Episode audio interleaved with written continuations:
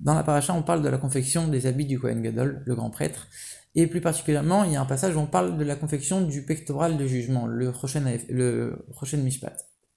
Il y a un verset qui dit on mettra sur le Rochen les Urim et Tumim. Et Rachid qui, commente c'est quoi Urim et Tumim? C'était un parchemin sur lequel était écrit le nom de Dieu, celui qu'on n'a pas le droit de prononcer. Il était placé dans les replis du Rochen, et grâce à lui, le Kohen Gadol pouvait avoir des paroles qui étaient éclaircies, qui étaient claires. Et Rachid continue en disant dans le deuxième temple, on sait qu'il n'y avait pas ce parchemin, il n'y avait pas Urim Tumim, mais il y avait le Rochen. Pourquoi? Parce que le Kohen Gadol, il ne peut pas officier sans les habits, et donc forcément qu'il y avait le Rochen. Et Rashi, conclut en disant, et donc on voit du coup que le fait qu'on appelle Rochen Mishpat, le mot Mishpat, donc le pectoral du jugement, ça c'est grâce au fait qu'il y avait Urim et qu'il y avait ce parchemin, on appelle ça le, pectoral de jugement. Et donc le rabbi pose plusieurs questions ici. Première, chose, pourquoi Rachid est en train de s'étendre dans l'explication en disant et dans le deuxième temple, il y avait comme ci et comme ça, et pourquoi C'est pas l'habitude de Rachid de s'étendre tellement. Deuxième chose, Rachid conclut en disant le fait qu'on a ajouté Mishpat, c'était grâce à ce parchemin, grâce au. Et Rachid, il cite un verset. Alors, au contraire, il aurait dû donner son explication dans le verset en question. Pourquoi Rachid, il nous cite ici cette explication? Et troisième question, c'est qu'au contraire, ça vient nous induire en erreur, ça vient contredire ce qu'il a dit avant. Il dit toute la raison pour laquelle on l'appelle Rochen Mishpat, ça, vient parce qu'il y avait le parchemin. Et dans le deuxième temple, il n'y avait pas le parchemin. Alors dans ce cas-là, s'il n'y avait pas le parchemin, ça veut dire qu'il s'appelait pas Rochen Mishpat. Et donc peut-être qu'il n'était pas vraiment appelé comme il fallait. Et dans ce cas-là, c'était pas un habit qu'il fallait pour le Kohen Gadol, et donc c'était pas valable. Pourquoi Rachid il dit que oui, il était, c'était valable parce qu'il avait le Rochen quand même, parce qu'il pouvait pas officier sans les habits. En vérité, dans la suite du verset, Rachid donne une deuxième explication sur la, sur la suite du, verset. Le verset il continue en disant Aaron portera le mishpat, le jugement d'Ebné Israël. Et Rachid commente C'était grâce à ça que les choses étaient jugées. Si on devait faire une chose ou ne pas la faire, c'était grâce à la réponse qu'il y avait devant les Rum et selon Midrash Agada, Rachid continue on apprend que c'était les Rum et Tumim qui. C'était le Rochen, pardon, qui pardonnait les, erreurs dans le jugement.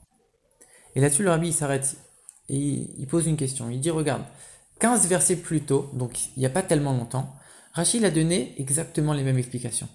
Et ici, il vient les répéter. Au tout début de, la confection du, pectoral, Rachid a déjà donné ses explications, mais seulement il les a données à, l'envers, il a donné dans un ordre inverse. Il a dit d'abord que ça pardonnait les erreurs de jugement, et ensuite il a dit ça permettait d'éclaircir les paroles du grand prêtre, d'éclaircir ce, ce qu'on devait faire ou pas. En vérité, ici, le problème, c'est pas seulement que l'ordre a été inversé. En vérité, on sait que Rashi, quand il fait un commentaire, il ne le fait pas au hasard.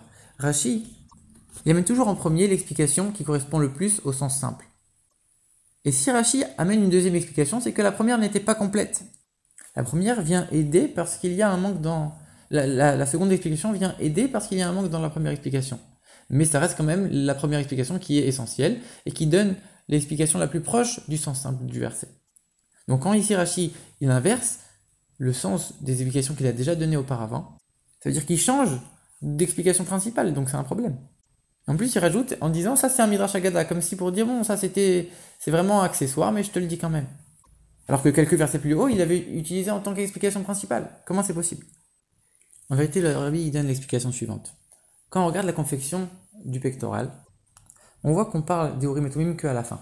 On parle de toute la confection du pectoral, et, même on conclut cette confection en disant maintenant Aaron va, porter le prochain Mishpat, le pectoral de jugement, sur son cœur, etc. Et seulement après, donc on voit que c'est complètement conclu, on rajoute en disant tu mettras les Urim dans les replis du pectoral, etc. etc. Donc a priori, quand on regarde l'ordre des versets, on voit que la partie Urim et Tumim, c'est uniquement quelque chose qui est accessoire, ça vient en plus. Ça ne fait pas entièrement partie de la, confection du pectoral. Et quand Rashi il vient expliquer ce que c'est Urim et en disant ça, ça permet d'éclaircir les paroles du, du Kohen Gadol, etc. Alors, quand on lit cette explication de Rashi, on a l'impression que finalement c'est quelque chose d'essentiel, les Urim et Tumim dans le prochain. C'est quelque chose qui est indispensable. Et donc on comprend plus l'ordre des versets. Et c'est pour ça que Rashi continue en disant regarde, dans le deuxième temple, il n'y avait pas ça. Et pourtant, c'était pas grave, c'était quand même valable. Et le Kohen Gadol, il n'était pas considéré comme s'il lui manquait des vêtements. Et donc, on comprend de là qu'on avait bien compris depuis le début. L'Eurim et Tumim, c'est bien quelque chose en plus et ça ne fait pas partie du Rochen. Mais alors, dans ce cas-là, on se pose la question si vraiment ça permet d'éclaircir les paroles du Kohen Gadol, alors c'est quand même important. Pourquoi ce serait pas quelque chose qui serait indispensable Et pourquoi, dans le deuxième temple, on l'avait pas et c'était pas un problème? Comment ça se fait? Et c'est pour ça que Rashi continue en disant en vérité, ça ne vient apporter que le prochain mishpat. Ça vient ajouter que c'était le pectoral de jugement. Les Urim et Tumim, ils permettaient juste de faire que c'était le pectoral de jugement. Mais ce n'était pas quelque chose qui était inhérent au pectoral en lui-même. Et dans ce cas-là, on comprend à nouveau très bien l'ordre des versets et tout marche comme il faut.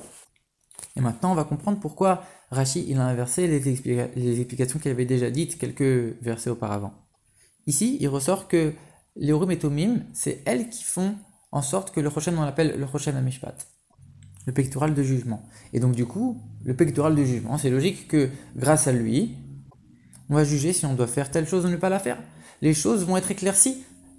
Quand on va s'approcher du grand prêtre, on aura une question. Les choses vont être éclaircies. On va juger telle chose on doit la faire, telle chose on ne doit pas la faire. C'est ce qui ressort du fait que les Urim font du pectoral le pectoral de jugement.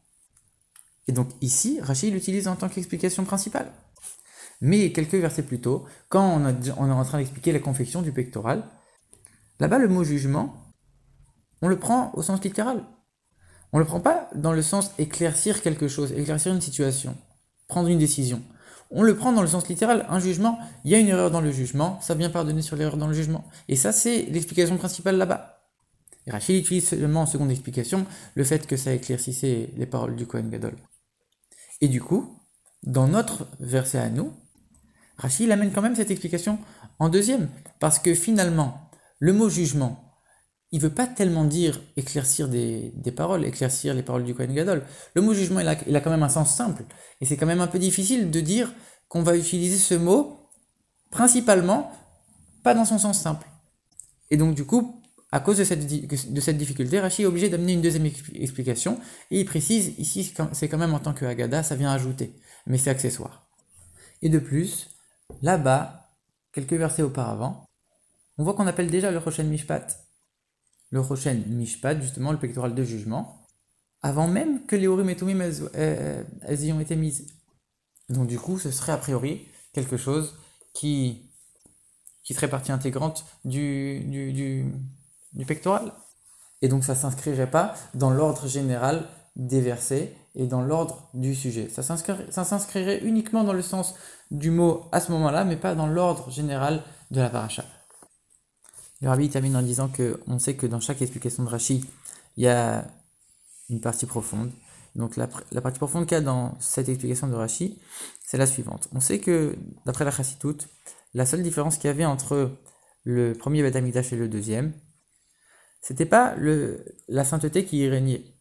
Parce que le deuxième Beth même s'il manquait certaines choses, il était quand même saint, il avait quand même le même niveau de sainteté que le premier. La différence, elle était que dans le premier Beth cette sainteté, elle était diffusée dans le reste du pays, alors que dans le, dans le deuxième cette sainteté, elle n'était pas diffusée, elle restait uniquement dans l'enceinte du Beth Et donc, selon l'explication de Rashi ici, c'est la même chose avec le Rochen. On voit que dans le premier Beth le Rochen, il était, était Rochen Mishpat, c'est-à-dire qu'il avait pour, pour, euh, pour but de décider si on allait faire ou pas telle chose. Il jugeait les choses en disant voilà maintenant on va faire telle ou telle chose. Il éclaircissait les paroles du Kohen Gadol. Il, il, permettait de décider quelle chose allait, on, allait décider pour les Israël ou pour le monde. Alors que ce rôle-là, il n'était pas dans le, dans le deuxième Beth puisque le Rochen, dans le deuxième Beth était que Rochen, pas Rochen Mishpat. Rabbi dit c'est la même chose quand on est en exil. Les sages, ils ont dit que le mot Choshen, c'est les mêmes lettres que le mot Nachash. Nachash, c'est le serpent, le serpent de la création. D'un autre côté, il y a un des Tosfot qui dit que le mot Choshen, c'est la même valeur numérique que Mashiach. Ça veut dire que quand on est en exil, pourquoi on est en exil Parce qu'on a fait des fautes? Si on a fait des fautes, c'est parce que la peau de serpent, c'est-à-dire le corps, il s'est, il a pris le dessus sur l'âme divine. Et donc, on voit uniquement ces choses négatives représentées par le serpent de manière dévoilée. Alors que le Rochen de la même valeur numérique que Mashiach, la présence de Mashiach, elle est voilée. Et donc l'enseignement il est le suivant, c'est que Mashiach, il est présent. La seule chose c'est que c'est à nous de les dévoiler, pour faire en sorte que le prochain puisse avoir son rôle et se répandre dans le monde entier, donc de faire en sorte de dévoiler la venue de Mashiach.